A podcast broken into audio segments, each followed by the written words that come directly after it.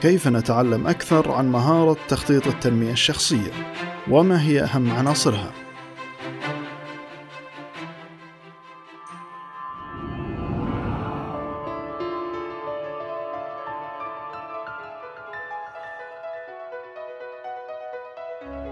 حياكم الله.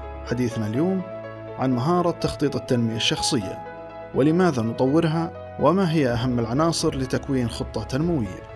تقول ليلى جفتي أكيتا لا يوجد شيء أفضل في الحياة من الالتزام بالتنمية الشخصية والتعلم مدى الحياة.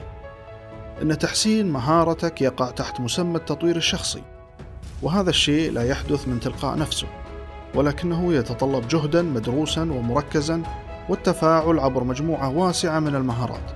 ويمكن أن يكون بعضه من خلال عملية التطوير التي تتطلب التواجد في الوقت والمكان المناسب واغتنام الفرص.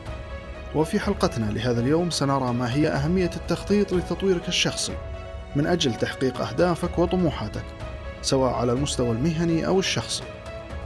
في مراحل مختلفة من حياتنا تتاح فرص للتطوير الشخصي وقد تكون هذه الفرص كأن تعمل مع شخص ملهم للقيام بشيء جديد وغير متوقع أي أنه عليك أن تعرف ما الذي تحتاج إلى تحسينه لتحقيق طموح معين ثم العمل عليه ومن خلال ذلك سيكون لديك فرصة لتحقيق الطموح. وقد تكون الدورات التدريبية في العمل أو التخطيط لتحسين أو تغيير نفسك جزء من تخطيطك لتطويرها. قد سمعنا جميعا عن مفهوم وهو موجود حاليا في معظم الجامعات وهو التعلم مدى الحياة وهو ما يشير إلى ضرورة أن نستمر في عملية التعلم والتطوير الذاتي. وأذكر فيما يلي مجموعة من النقاط التي تساعدك على وضع خطة تنموية لك. أن يكون هناك رؤية واضحة لك للمكان الذي تريد الوصول إليه. ولماذا؟ من المفيد جدا التفكير في المكان الذي تريد الوصول إليه وأن تكون هذه الرؤية مبنية على أساس فترات زمنية مثلا خلال شهر وستة أشهر وسنة وخمس سنوات.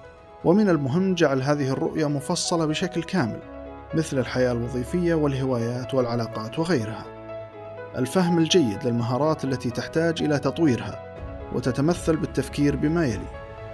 هل تحتاج إلى مهارات معينة للحصول على وظيفة؟ هل تحتاج إلى تطوير مهاراتك اللغوية؟ هل تحتاج إلى تطوير مهارات معينة للتعامل مع الآخرين؟ أو هل أنت بحاجة إلى تطوير مهاراتك من أجل إدارة مواقف معينة؟ الفرق المعياري بين المستهدف والتقييم الحالي.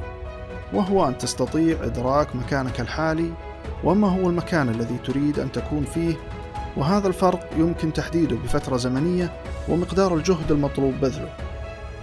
مستوى الأولوية لكل مجال، نحتاج إلى فعل كل شيء، ولكن لا يمكننا فعله مرة واحدة. لذا فإننا بحاجة إلى معرفة الأهمية لبنود الخطة التنموية من خلال مقياس محدد حسب أهميتها.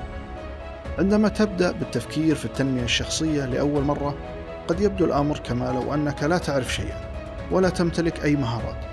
ويجب أن تضع نصب عينيك أن كثير من الأشخاص المميزين اليوم كان لديهم الدافع والاهتمام للتنمية الشخصية بشكل مستمر وأنهم استغرقوا وقت طويل حتى وصلوا إلى ما وصلوا إليه.